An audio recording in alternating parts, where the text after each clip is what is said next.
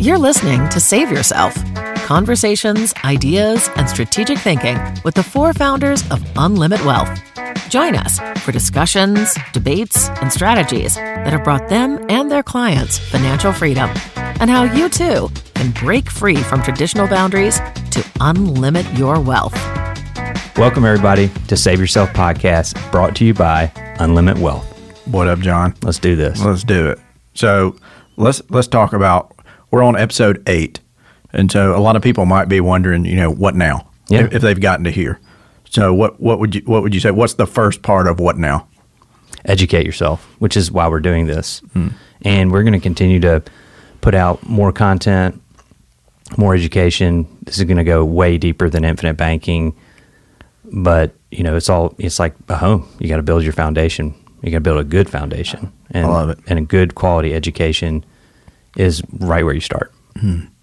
And so, um, uncommon people have to do uncommon things, right? That's right. and people people are averse to educating themselves right a lot of times people just want to be told what to do Mm-hmm. Right. well if you've gotten to this point if you're eight episodes in if you started episode one you're not one of those people Correct. you're uncommon enough to take it upon yourself to do some learning right Mm-hmm. That's right. and so i would say continue to educate yourself you can go to our website unlimitwealth.com there's going to be resources there that you can read uh, link to continue to educate yourself so w- once the education part is done how would people know it's the right time like Yeah. what, what would be kind of a trigger in their in their personal life where they would say hey this might be something i should explore Sure. And just to add on to a, another way to educate yourself, you know, some people are more visual learners and than auditory. I know I am. And so there'll be some videos there Absolutely. for people who just that's that, that's for them. So that that should be helpful. But how do you know that you're ready or that the ti that that it's a good fit for you or it's good timing? Well, there's a, there's there's several ways. Number one, somebody has a lump sum of money that is just underperforming. They're mm-hmm. just tired of, you know, chasing the next CD rate or just tired of of, of of that money only performing one job. Yeah. And if you listen, hopefully, now now you understand that you can get your money to, to perform multiple jobs for you mm-hmm. by using other mm-hmm. people's money absolutely you know, a high income earner who has consistent excess monthly cash flow is a candidate. What about the person that is your real estate investor, entrepreneur, business owner? That their bread is buttered in those worlds, Mm-hmm. right? That's how they multiply their dollars the fastest. Is in those things that they know and understand. Sure. What if they're looking for ways just to enhance those? In other words, from you know doing all the same things, just maybe the the, the capital flows just a little bit different to get to the end result. Great point, which is we're not going to, if somebody, if, if what someone's doing is working really well for them, we're not going to mess with it. We're just adding one more step so that money can run through a system that they own and control so those dollars can compound for them for the rest of their life. All right. So they can still do, you know, this isn't do this or do that. This is, you know, do what you're doing, just and add this extra step. Other situations, you could have a for real estate people, a lot of flippers in between a flip. That mm-hmm. money comes back, deploy some of it into uh, an IB, a properly structured dividend paying participating whole life policy, then turn right back around, borrow against it, Do it again. do it again, do Rinse it and again, repeat. Yeah, that's one way. Somebody gets an inheritance. People are moving all the time. Someone sells their house and maybe doesn't. You know, I mean, I have I know people who've like straight up selling their homes in the U.S. and moving abroad. Yeah. Well, really, anybody with excess cash, Yeah. whether that's on a monthly cash flow basis or just extra, right? right. And so it, it's really a mindset shift. I noticed even in myself. You know, my my my first policy is dated 2010, Mm-hmm. so I'm about to have contract anniversary number 14. Uh, actually, next month in July. So that's pretty exciting. That's cool. I get to make another deposit, which uh, always makes me excited at this point because dollars are multiplying. Mm-hmm. But my only regrets is that I didn't do it sooner Sure. and it doesn't have more zeros, right? But m- my mindset shift was early on in my journey with infinite banking. I always thought about uh, my bank account as what, what's kind of the minimum I need in there? What's the minimum I need at the bank proper down the road? Sure. Well, now I look at it more as I have a maximum. I don't ever want my bank account, my checking account, money market account to exceed a certain number. I want all the rest of my excess capital to be in my one of my five infinite banking policies Sure. because it's more efficient. And so if you're a person where you feel like that your bank accounts creep up over time to levels that you know make you uncomfortable, not efficient because there's too much excess there, not doing a proper job of growing your wealth, then you could be a candidate also. Sure. I mean, and, and uh, we have a lot of business owners that will pay their estimated quarterly taxes with it. New revenue comes in, make the loan repayments, rinse and repeat. Why would you do that instead of, you know, taking a dollar and sending it straight to uh, Uncle Sam or your your local state? Well, when we do that, those dollars will never earn for us.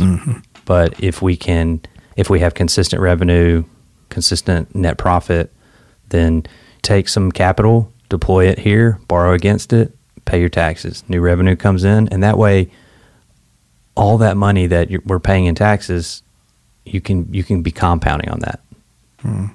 Compounding, eighth one of the world. We've Someone, said. yeah, someone. I mean, I, I know a really fun one that that you worked on is uh, someone's getting ready to sell. They want to. They're building. There's a great book called Built to Sell. It's about how to get your business to a spot to where you can sell it for the most multiple possible. Right. right. So, can you quick another situation? So, you had a guy who he was going to sell, and he knew he was going to sell his business in like seven years. Yeah, he was six or seven years out from what he thought was an impending sale Yeah. of his business. So he tried to run his business cash flow uh, as efficiently and as, and to the highest level possible through policies that he owned and controlled personally. Well, then he became the line of credit mm-hmm. for the business. So loan the capital back to those business to his business. Actually, he had more than one uh, because over time he created a leasing company that business primary business was doing business with, mm-hmm. but client individual was source of capital for all that.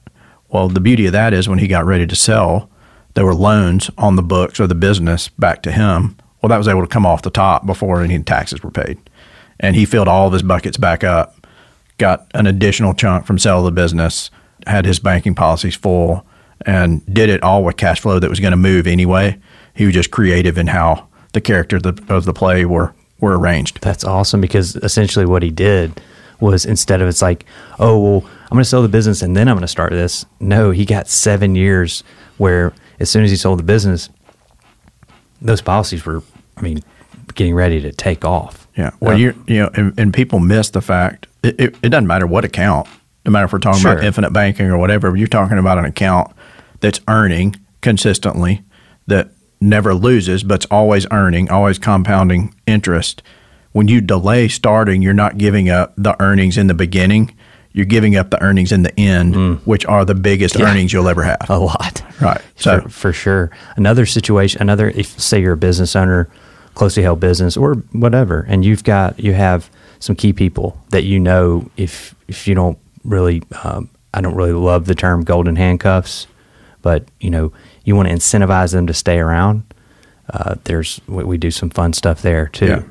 Yeah. And, uh, you have large inventory levels. Let's say you buy a ton of trucks, and we have a bunch of business owners that, I mean, the amount of equipment, millions of dollars in equipment, that there's like, I want to take that over. Mm-hmm. I'm tired of keeping up with, you know, 70 trucks and, you know, all these amortizations. I mean, it just gets, you know, apart from loss of control and higher, higher cost to borrow, it just, you know, you get, get your trucks or get your equipment and have that money working for you too. Yeah. Well, that's what we love to ask our, our business owner clients initially upon engaging them. How far apart is are these two numbers? Your gross revenue and your net revenue, like the, the net, what you get to keep in your pocket at the end of the year, mm-hmm. right? Well, we have some really creative strategies, and the whole goal is to move those two numbers closer together. For sure. Right. Move the net up closer to the gross, right? Mm-hmm. Even if you don't grow your business on a gross perspective, what if we can put more in your pocket? Well, it's same result, right? That's right. Yeah. Yeah. All right. So now that we've kind of laid out education piece, who who who might be a good fit? Uh, if somebody thinks there is, a, they are a good fit, John, what should they do? And what's that process look like? They can go to unlimitwealth.com, reach out to us that way. and we'll schedule a free 30 minute session to kind of see if somebody, if this can help them. And uh, if it's not the right time, we'll, we'll, we'll, we'll let them know. Yeah. And, and just to even expand on that process further, we're going to get some personal information, you know, once we get on the call, try to see if there's a scenario that fits for whoever's whoever uh, is interested in exploring this. If we think it's a possibility, you know, we are talking about storing money in life insurance. We got to make sure the life insurance company thinks you look as good on the inside as you do on the outside, right? And so we want to let them evaluate you there.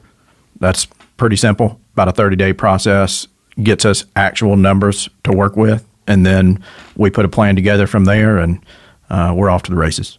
What about people who might be thinking, "Man, I'm not healthy. I have health issues, or I might be too, you know, a little too old for this." Like, what would you respond to? Like, I love. Let's say somebody's like, "I love this concept," or I, I, I don't know yet, but I'm I'm interested in checking it out. But pff, you know, I've got some health issues, or you know, I'm, you know, this would have been great if I was younger, but you know, I'm I'm you know 60, so right. uh, this this couldn't work for me. Well, first thing I would say to that is I have clients that have started this in their mid 70s even on themselves. And for the perfect, for the right scenario, it was a fit. But let's say health wise, it wouldn't work out. There's three characters at work in any life insurance contract there's the owner, there's the insured, and there's a beneficiary. You can be two of those, but you can't be all three, right? You can't be the insured person and the beneficiary. It doesn't make a lot of sense, right? Right. So the owner is the important person, right? That's who controls, who, who makes the deposits, controls the cash, can request the loans, makes any changes, the insurance company answers to the owner. They don't answer to the beneficiary. They don't answer to the insured. That's right. So in that case, you can own life insurance on anybody you have an insurable interest in. That can be spouse, business partners, business partners, children, grandchildren for legacy reasons. Uh, doing a lot of that right now. Oh yeah. Uh, uh, so anyway, there are solves if somebody is not insurable either due to age or health. Doesn't mean they can't participate. Well, thank you guys for tuning in. We're going to sign off from Save Yourself Podcast, brought to you by Unlimit Wealth. Adios. You've been listening to Save Yourself conversations, ideas, and strategic thinking with the four founders of Unlimit Wealth. To learn more about Unlimit Wealth or to make a personal appointment, visit us online at unlimitwealth.com.